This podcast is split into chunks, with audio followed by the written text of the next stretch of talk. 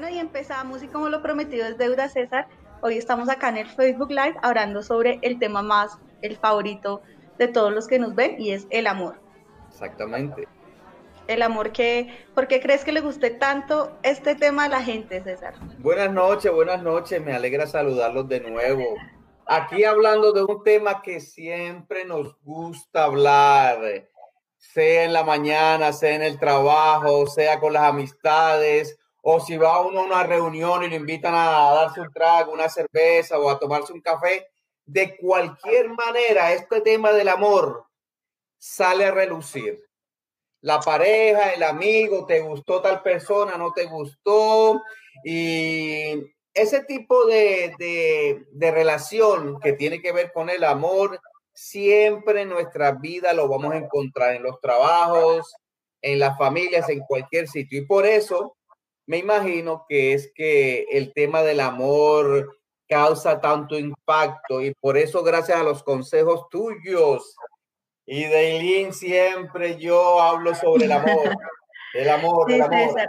Y sacando como conclusiones rápidas, debe gustar mucho porque el amor es fundamental en nuestras vidas, ¿no? Claro, claro. Nosotros somos seres personas sociables y nos gusta compartir nuestras ideas, nuestros sentimientos, nuestras alegrías, nuestras tristezas, y poderle decir, mira, me siento triste, no me siento triste, vamos a un partido, vamos a un juego, vamos a ver esta película.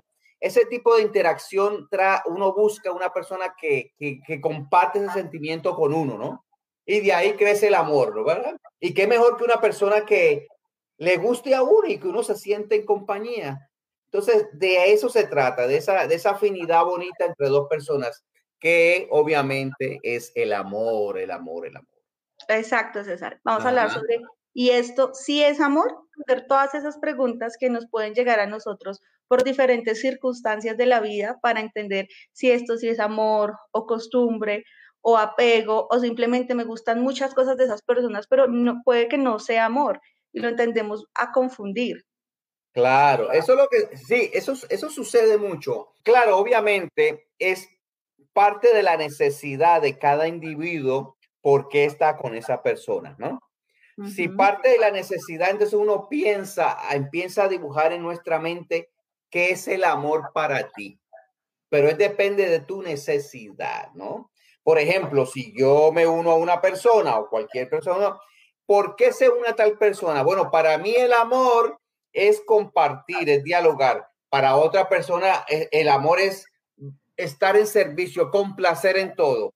Para otra persona el amor es, no, yo estoy contigo, pero tú me tienes que servir. Yo me lucro de ti. A mí me gusta que me sirvan y que me complazcan y todo. Eso es amor.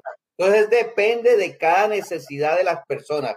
Por eso es muy importante cuando tú estás saliendo, te estás conociendo con una persona, ¿cuáles son tus necesidades?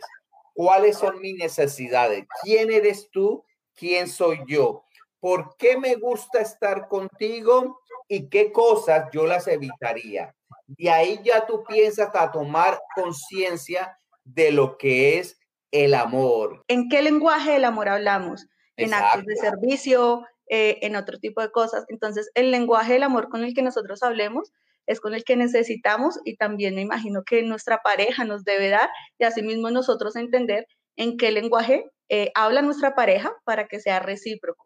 Claro, ¿dónde estás situado? ¿Dónde estás situado? ¿Cuáles son lo que te decía, cuál es mi necesidad? ¿Cuáles son tus necesidades? Ahí depende, ahí, ese es el amor, ese es el amor. Entonces, entonces hay que pensar algo también, Juliana, o sea, el amor no se busca, ¿no? El amor no se busca. Hay personas, y esto lo digo para las personas que a veces hacen ciertos comentarios, porque cualquier persona está sola y dice, bueno, ¿qué pasa que tú estás solo? ¿Qué sucede? Que no consigues a nadie. Mira, te vas a quedar solterón o te vas a quedar solterona, ¿verdad? Y esa presión social te involucra y te empuja a buscar una persona que quizás no llena tus expectativas, pero como la sociedad te está oprimiendo, tú dices, déjame darle un chance. A lo mejor las personas tienen razón, yo soy la que estoy mal, déjame unirme a tal persona.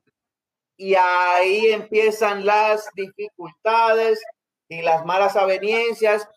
Te produce un sentimiento de temor a no tomar unas decisiones y empieza a decir, ¿seré yo que estoy mal? Porque no estoy con alguien. Yo creo que soy yo. Yo soy del problema, hombre o mujer. Y empiezan a crear unas dificultades interiores que entonces dificulta aún más el estar con otra persona. Por lo tanto, jóvenes que están en esa situación, sean libres, estén tranquilas, que el amor no se busque, el amor se encuentra en un instante. Es cierto, César, y llega la primera pregunta y ¿es amor? Entonces la vamos a leer. ¿Es amor o miedo a estar solo? Muchos prefieren una mala compañía a la soledad. Precisamente eso va llevado al tema que le estaba comentando. Mucha gente tiene esa presión de que sentirse, de que no estar con alguien es sentirse solo. No, totalmente incorrecto. Tú puedes estar solo toda la vida y puedes ir solo a cualquier parte, más aún así no es sentirse solo, es que no ha llegado la pareja que se merece estar a tu lado. Tienes que tomarte ese valor tuyo. La persona que está a mi lado es porque se lo merece, es porque realmente admira lo que tú tienes. La persona que no tiene esa capacidad tiene que seguir por el rumbo a donde encuentre de acuerdo a sus necesidades. Pero si tú tienes unas expectativas bonitas tuyas de que tú realmente vales, andas tranquila por la vida, hombre o mujer, y realmente de acuerdo a esas necesidades y a esa energía lo vas a encontrar. So, no tengan ningún problema en decir tranquilamente, no, yo estoy tranquila, ya mismo, o estoy tranquilo, ya mismo encuentra a la persona de mi vida. Y esto tengo ejemplos, innumerables ejemplos y muy llegados a mi familia, que encontraron el amor ya un poquito entrado en años. Eso es bonito y creo que le acabas de responder la pregunta a Camila que dice, ¿es normal llevar tanto tiempo soltera? O sea, la normalidad la dictaminas tú. Lo que pasa es que la sociedad y las personas que amorosamente no han sido exitosas empiezan a crear unos valores y si a mí me pasó, a ti te tiene que pasar. No, tú no puedes ser feliz a los 20, a los 30, a los 40, a los 50. No, tienes que ser feliz antes. Entonces, no viven la vida de ellos y quieren vivir la vida de uno. Y eso hay por montones, ¿verdad? Es cierto, César. Y empieza a conectarse la gente y nos empiezan a hacer muchas preguntas muy interesantes. Alejandro Tobar nos pregunta. Alejandro, ¿realmente el amor puede soportar la distancia? Sí. Sí, eso es una buena pregunta, pero tiene que haber una química y un enlace emocional muy fuerte, muy fuerte. ¿Por qué digo esto? Porque si yo estoy emocionalmente vinculado a la persona, ¿y qué es lo que me une? ¿Qué es lo que me une a esa persona que está a distancia? La conversación, los valores. ¿Qué me sigue uniendo? ¿Qué no me deja buscar a otra persona que puede estar más cerca? ¿Por qué esa persona a distancia me sigue llamando tanto la atención? Y no me produce la tentación de buscar otra persona que está más cerca. ¿Por qué digo esto? Porque cada persona tiene sus valores y tiene ese centro que decía la vez pasada que no es negociable. Ahora, paréntesis. Les recomiendo que de vez en cuando se acerquen. No está de más. Claro, porque entonces ahí lo que vienes hablando es que el amor no necesariamente tiene que ser físico, pero creo que en algún momento tiene esa necesidad de sentir, de tocar, de la compañía. Ese roce de piel, esa caricia, ese abrazo, esa conexión de los ojos, ese vínculo hace falta. Cierto, César, sí. Y aquí viene una pregunta, y no sé, ¿tú qué tan de acuerdo estás con ese tipo de aplicaciones que ahora hay para encontrar parejas? Porque Antes uno esperaba que les llegara por las cosas de Dios o porque la casualidad, las coincidencias. Ahora no, realmente este tipo de aplicaciones te acercan primero a lo físico, porque tú escoges a esa persona por lo físico, y luego si hay una atracción ya por sus sentimientos, pues hay más conexión. Pero ¿tú qué opinas de esto? ¿Esta sí se puede dar el amor en estas aplicaciones? Se puede dar el amor porque hace aproximadamente, hace un año estuve en una boda y las personas se conocieron por una aplicación. Todavía están casados, ¿verdad? Y hay muchas historias así. Sí, y yo fui y yo le dije a la persona, muy amiga mía, le dije, ven acá, ¿y cómo se conseguiste esta pareja? Me dijo, no, César, me metí a una aplicación y me lo conseguí. Ahora, el porcentaje es bajo. La mayoría de las personas que van y están en esas aplicaciones, primeramente ponen las fotos de 10 años pasados, de 20 años pasados, cuando no se parecen en nada a la realidad. Segundo, no dicen exactamente cómo son. Tienden a mentir. ¿Por qué tienden a mentir? Porque quieren ser aceptados y quieren buscar una persona. Entonces, da resultado, pero el margen de % que yo le doy es bajo. Digamos, de cada 10 personas que tú te encuentras en esas aplicaciones, quizás 2 te pueden decir la verdad. Hay mucho riesgo porque yo tengo una persona muy allegada a mí que fue a un date. Cuando ella fue al sitio ese, donde llegaban muchos trenes, ella buscaba por todos los lados cuál es la persona que vio en esa aplicación. Mira, era una persona totalmente diferente. Entonces, ¿podemos decir, César, que el amor entra por los ojos? Sí, claro. Mucho cuidado con eso, mucho cuidado. Bueno, César, y contextualizando un poquito, el tema de hoy es saber si es amor o costumbre o apego sexual, porque muchas veces pasa eso. Sí, claro. Venimos hablando, quisiera comentarlo, tú también eres experto, eres sexólogo. Sí, claro, eres, claro que sí. La persona más idónea para poder hablar de estos temas de una manera responsable, profesional. Sí, tienes razón. Mira, la parte, yo decía la vez pasada que, y esto no me lo pueden negar, las parejas que se sienten bien, una de las formas de compenetrarse mayormente con una persona a quien tú estás sentida físicamente es a través de la sexualidad, ¿no? Si no llega a ser muy importante, está a un pelito de ser una de las más importantes, por no decirlo de otra manera, ¿verdad? Porque la gente va a decir, mira, César, no, creo que te estás exagerando, que la parte sexual es supremamente importante. No, no, no. Yo lo digo que es importante. ¿Por qué?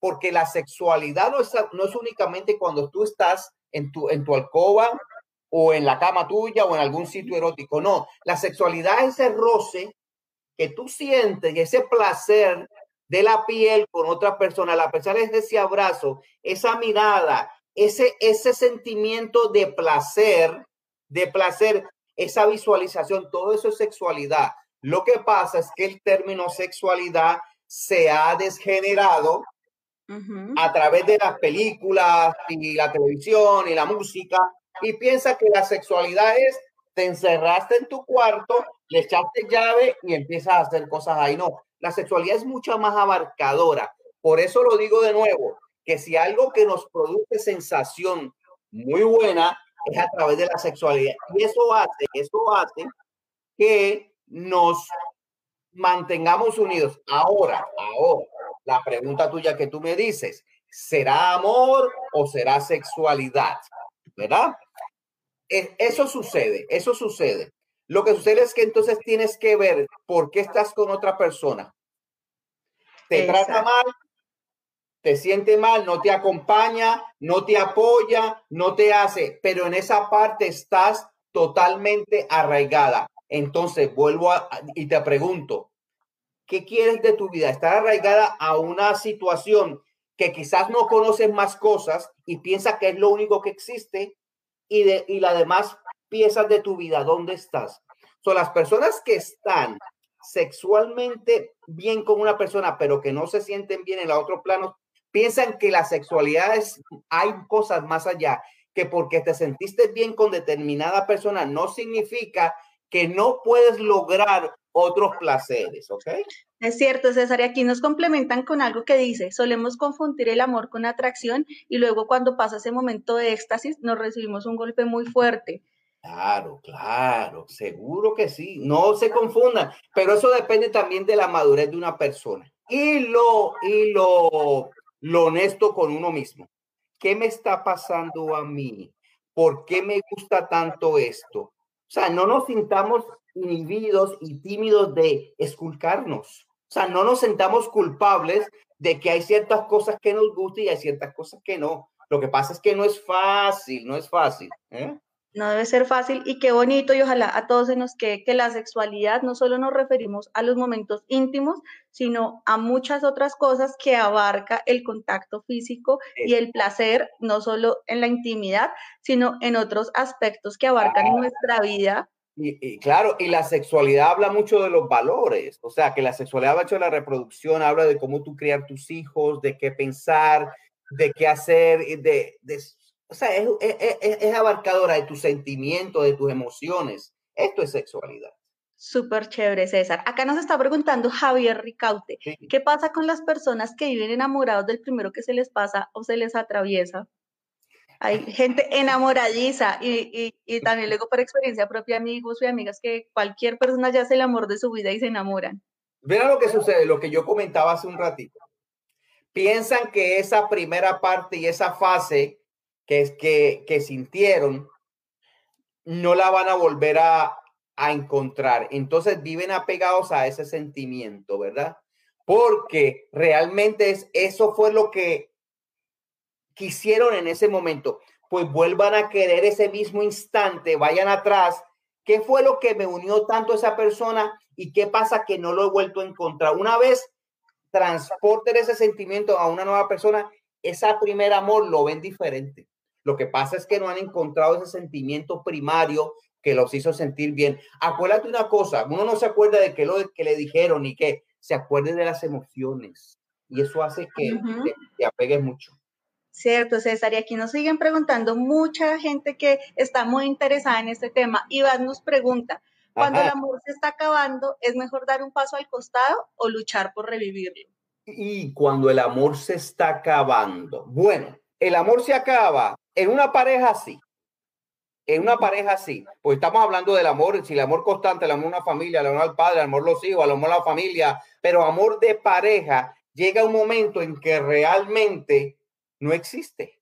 El amor de pareja, que puede haber un cariño, una cordialidad, pero realmente el amor de pareja, si no se cultiva, se acaba totalmente. Es mejor estar, dividirse, quitarse antes de estar emocionalmente acosado, estando con una pareja. No les recomiendo eso a nadie. Es desgastante, tanto emocional como... Sí, precisamente las infidelidades ocurren en los trabajos porque ¿cuántas personas dicen, yo a mi casa no quiero ir, yo prefiero quedarme a trabajar? Entonces viene fulano y le dice... ¿Y por qué estás aquí? Y empieza ese rapor y empiezan las infidelidades que ocurren en los trabajos.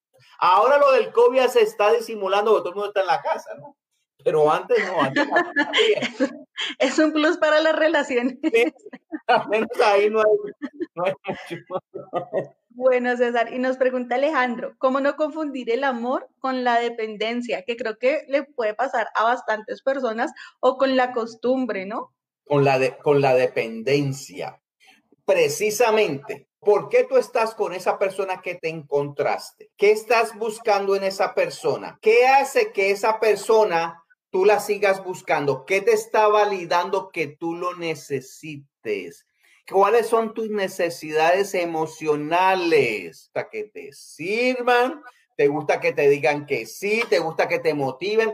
¿Cuál es esa necesidad emocional que hace que yo me sienta al lado tuyo? Esa es la dependencia, que sin ese oxígeno emocional no vas a poder seguir adelante. Esa es la dependencia, ¿verdad? Ok, César. Y nos preguntan, cuando se ama una persona, pero él solo critica o nos critica el cuerpo, ¿es amor, es apego o es masoquismo? Esa pregunta está buena. Cuando se ama una persona, pero él solo critica o nos critica el cuerpo, Me da la sensación que cuando pasa eso, la persona no está enamorada, está en esa fase de enamoramiento, porque el amor es mucho más abarcador. Cuando tú tienes amor y cuando una persona te gusta de verdad, así te aumente 5 libras, así te aumente 10, así el pelo te cambie, esa sensación de estar con esa persona es mucho más abarcadora que si tengas el pelo así, que rebajes 10 libras, que el otro tenga los abdominales aquí, que tenga el otro el músculo aquí. El amor es mucho más lleno, es mucho más firme, es mucho más significativo. Esa es la diferencia. Como dice Camila, el amor se transforma. Mira, si yo estoy con X personas y veo que el pelo, el corte de pelo o el color del pelo, ¿cómo yo le puedo decir a mi mujer o a una persona, eso no te queda bien? Mira, me gusta más el color tuyo, me gusta más el otro color, pero de rechazarte, decirle, mira, eso a mí no me gusta, yo creo que una persona enamorada jamás va a decir eso. Y la importancia entonces, César, no sé si viene al tema, pero de amarse primero a uno para poder amar a otro, ¿no? Claro, siempre es importante uno quererse, es supremamente importante. Enamórate de ti, haz lo que tú quieras y consíguete una persona que te valide, que te haga sentir libre, que si te da la gana de ir a la peluquería y de ponerte el pelo amarillo, sienta la libertad de que tu pareja te va a mirar y te va a sedar y te va a querer con el pelo amarillo. ¿Cuál es el temor? Entonces, si vives con ese temor, esa es la persona que quieres en tu vida. Fíjate la sensación de libertad. Es que tener una persona de que independientemente de lo que tú hagas, te va a apoyar. Ese es el amor. Ese es el verdadero sentido de que estás con una pareja que te ayude. Si tú vas a estar con temor, mira, no me puedo poner ese pantalón, no me puedo poner ese color, no me puedo peinar así. ¿Por qué? Porque tienes este temor. Entonces, ¿estás con una persona que te ama? Mucho cuidado, jóvenes. Exacto, César. Entonces, ¿hasta qué punto el amor prohíbe? ¿El amor pone limitaciones? El amor es libre. El amor es libre. Y si esa persona hace eso, la debes aceptar así, ¿no? Claro. Y si no la aceptas, estás con la persona incorrecta. No la amas y quieres simplemente que se vuelva como tú. Quieres que se amas, no como es esa persona. Exactamente. Que no me contestaste el teléfono, que vas a desayunar con X persona. El amor es libre si no estás con la persona equivocada. Y nos preguntan ya como más un tema de relación. Cuando una persona no nos presenta con sus amigos, ¿es porque esconde algo? Es esa timidez, ese miedo a que realmente... el único que existe aquí soy yo. No vea a mis amigos, que mis amigos tienen algo que tú no me ves a mí y empiezan los celos y las debilidades. Cuidado con eso. Es verdad. Una persona segura, le presenta a los amigos y que se hable y que entienda con la persona que sea. Porque es así, es que el amor es así, el amor es libre. El amor es libre y qué bonito, dejemos esa frase y vamos a decir... Maribito Semilla nos dice, me gustan estos espacios, funcionan como terapia y expresión espontánea. Gracias, César, por disponer de tu tiempo. Sí, muchas gracias a todos los que están conectados y siguiendo con esto, César. Ajá. Hay una frase muy bonita que escribieron aquí la gente que nos está viendo y es, el amor se transforma. Sí. Me imagino que uno no ama igual de la misma manera que al inicio, que con los años, que con una familia. ¿Cómo vivir esto y cómo soportarlo? Bueno, lo que pasa es que a medida que uno crece en años y crece de experiencias, le va visualizando la vida con más sentido, con más validez, con más significado. Si antes para mí caminar en un parque cogido de la mano con mi esposa, con mi novia, con mi amiga, no era significativo, a cierta edad sí. Si a cierta edad no era bonito hablar media hora todos los días, a cierta edad sí. Si a cierta edad no era significativo tomarte un café con unas galletas, viendo televisión o viendo las noticias, a cierta edad sí. O sea, que se transforma. Pero es una transformación de significado y de integración, que lo que a mí me gusta, también a ti te gusta. Por eso la famosa frase de que cuando ahí llevan mucha gente unidos, con la sola mirada, lenguaje corporal, ya las personas se conocen, pero eso es bonito, llegar a ese estado es maravilloso. No es fácil. Me imagino, César, que con el tiempo, hablo de una experiencia personal aquí con la gente, yo viví muchos, casi toda mi vida con mis abuelitos, y mi abuelito puede que antes sea un ser romántico, ya no lo es por la edad, pero puede expresar su amor de otra manera, claro, siendo condescendiente con mi abuela, llevándole el tinto por las tardes. Entonces el amor se transforma, supongo yo que de esa manera, ¿no? Claro, claro. Y lo importante de eso, qué bueno ese comentario, porque ese tinto que te llevan, ese cafecito que te llevan, esa sandwichita, ese desayunito, eso tiene un significado, eso tiene un significado maravilloso para uno. Pero a uno, en este estado joven, es bueno hacérselo decir a la persona que se ama. Consejo para las personas que están. Si yo tengo todavía esa fuerza vital de decirle me llevan un tinto, decirle, mira, yo te amo y me siento enamorado por la forma como tú me traes este tinto. Hay que ser explicativo y hay que ser comunicativo. No hay que decirle, ay, gracias por el tintico. No, gracias por el tinto porque me gusta y me siento enamorado y me siento que yo soy el hombre más bello del mundo de la forma como tú me das el tinto. Igualmente a la persona. Mira, te llevo este tinto porque para mí tú eres la mujer más hermosa del mundo. O sea, tienen que ser explicativos. No deduzcan, sean un poquito más explicativos. La persona que se enamora de ti, que te quiere, merece que tú seas explicativo y que seas amoroso, ¿ok? Si no lo eres, tienen que empezar a practicar eso que es la comunicación. Vamos. Lo importante es de no suponer que uno ama, sino de decirlo. Exacto. Y acostúmbrense a decirle cosas bonitas a las personas.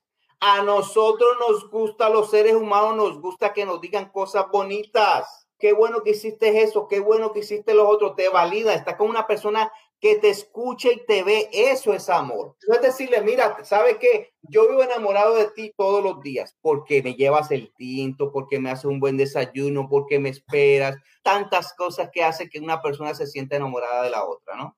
Es cierto. Y David Alejandro Navarrete nos dice, David, el amor se adapta. Todos cambiamos con el tiempo. Lo difícil es mantenerlo. Por eso a uno le falta energía. Esa motivación diaria hay que mantenerla. Pero eso depende de cada persona. ¿Qué yo estoy haciendo con estas personas? ¿Hacia dónde voy yo? ¿Qué pasa en mi trabajo? O sea, es una serie de esfuerzo personal diario. ¿Y cómo podemos saber, César, si es amor del bueno, del sano? Porque el amor es productivo. El amor, o sea, entre más una persona hace que la otra persona sea exitosa, ahí es que tú te das cuenta. Por ejemplo, yo de hombre, tengo mi pareja.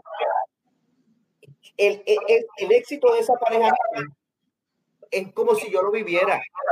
Si te puedes ganar más dinero, si puedes tener más dinero, ese es mi éxito. Igualmente, si esa persona, yo digo, bueno, yo que soy un poquito workaholic, trabajo mucho, mira, quédate a las 3 de la mañana porque te lo mereces. Ese apoyo emocional, ese es bueno del sano.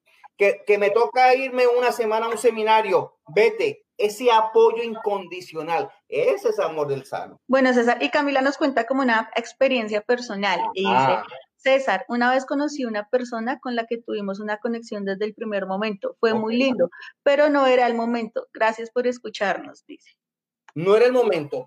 Y es verdad, no era el momento. O sea, y ella sabe por qué no era el momento. Y qué bueno que lo pongas como una experiencia bonita, porque si te sitúas esa misma experiencia ahora mucho tiempo de usted, vas a decir, es verdad, no era el momento, porque has crecido y ves diferente y piensas diferente y has conocido diferente. Es que diariamente nos vamos alimentando y vamos aprendiendo y vamos creciendo como persona. Cada pareja en su momento tiene su significado. No quiere decir que más adelante pueden haber otros significados. Por eso la parte del divorcio. Cada momento, o sea, no hay divorcio malo. Cada persona tuvo su experiencia y aprendió. Hay que seguir adelante. Bueno, César, y nos dicen, ¿cómo se sabe cuándo se debe dejar ir a una persona? Cuando te están haciendo daño y no te está dejando seguir, es hora de cambiar el switch. Las relaciones no debe haber ningún maltrato. Cero maltrato de ambas partes. Pueden haber dificultades, pueden haber malos entendidos, pero cuando una persona se siente maltratada y abusada, hay que salir inmediatamente. César, y nos pregunta Jessica Ávila, nos dice César, ¿por qué el amor se acaba si lo damos todo? Pero ¿de parte de quién se acaba?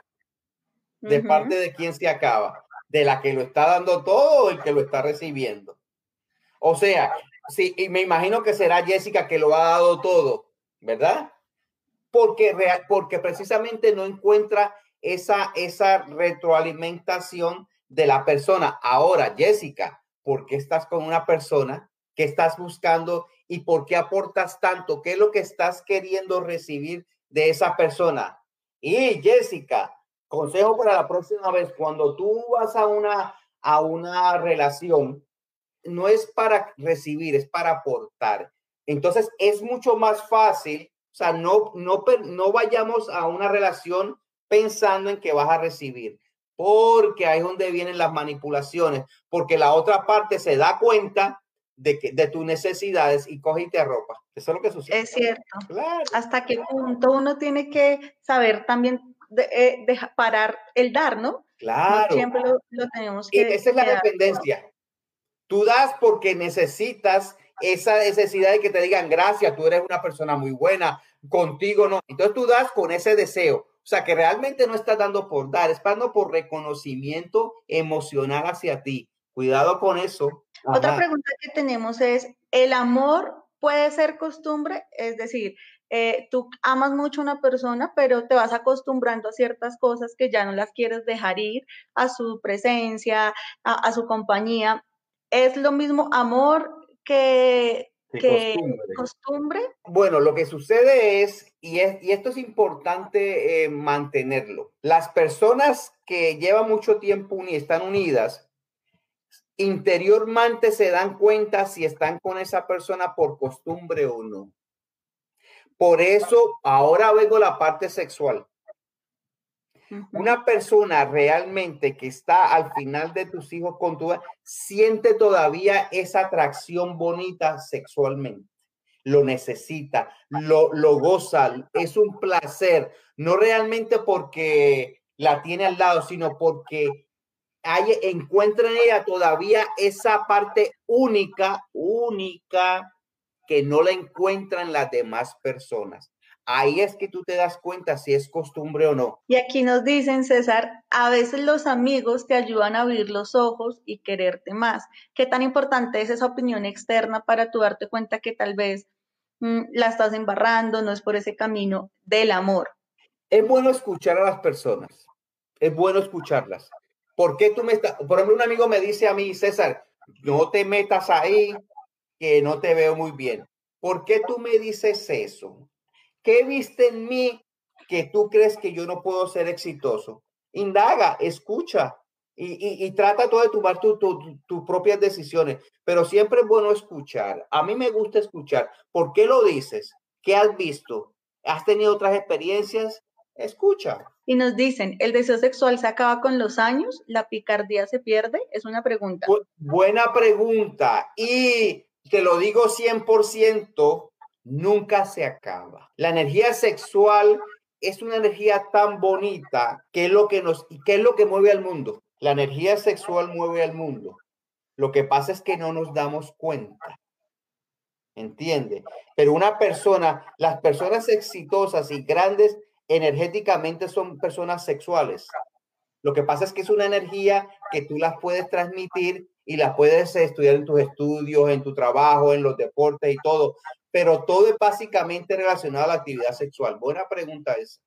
Y supongo que con la persona adecuada, ¿no? Porque obviamente tiene que ser con esa persona escogida que sabes qué va a hacer. Y no es fácil. Y tampoco es fácil.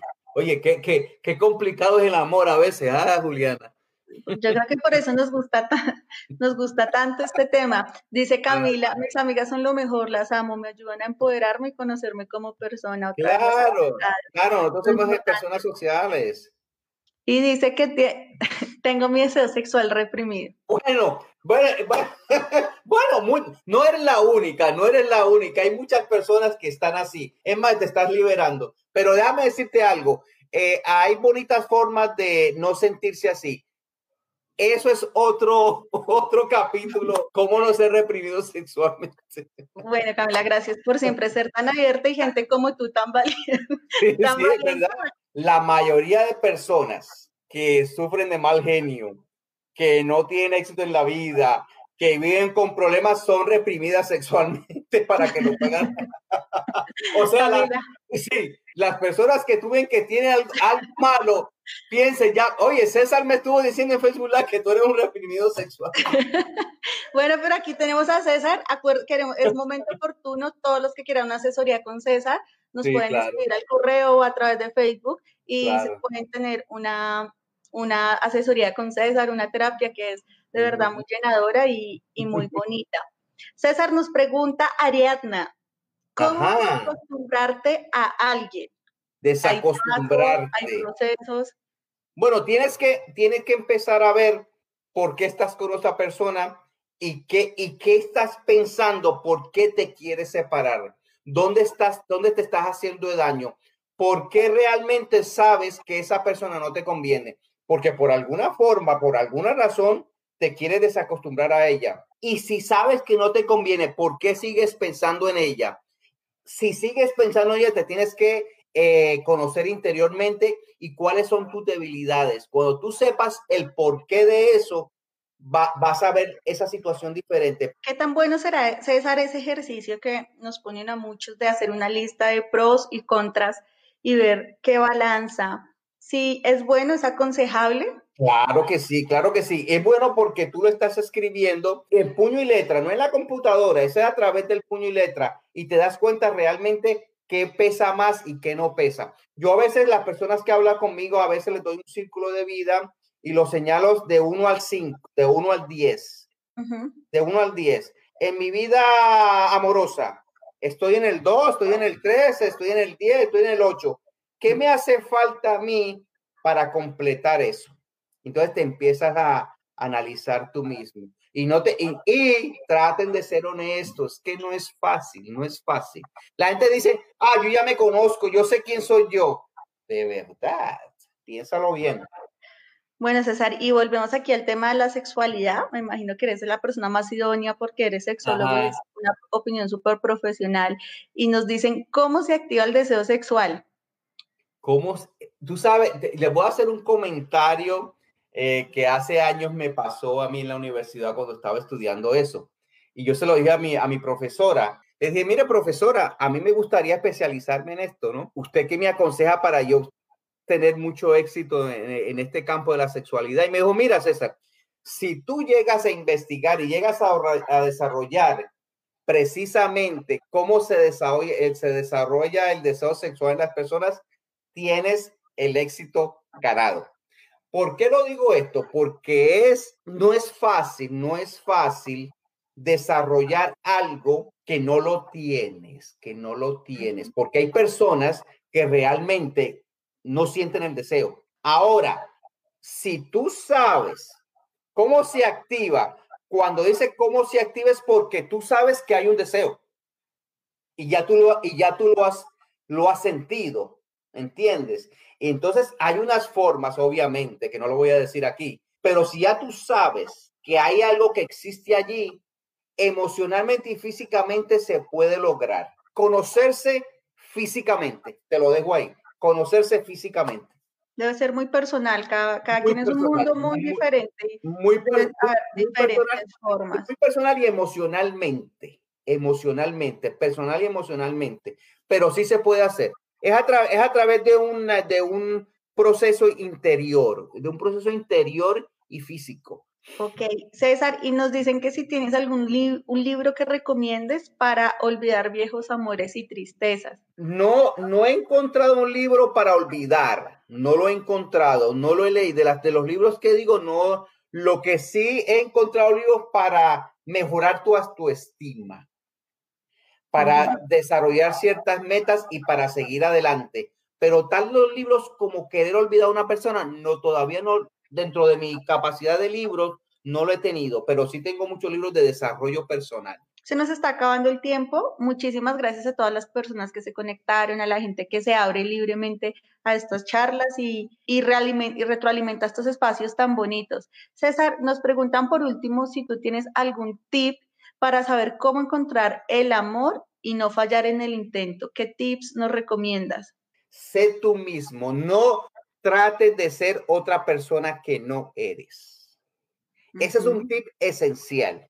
Mira, si a mí me gusta, y yo soy muy sencillo en mis cosas y muy, como no sencillo, sino muy real.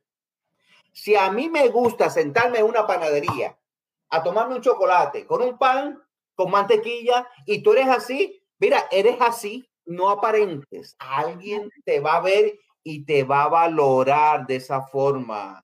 César, y nos dicen que queremos tu libro. Precisamente ayer estaba escribiendo sobre el libro, sí, está en ese, ya me lo han dicho varias personas. Qué bueno, gracias por motivarme otro poquito, pero sí estoy escribiendo, tiene que ver con la felicidad y yo sé que les va a gustar. Pienso que no soy el que he escrito y lo que veo ahí me gusta y hasta yo me animo, ¿me entiendes? Bueno, César, y llegó como el fin del Facebook Live. Muchas gracias a todos los que participaron.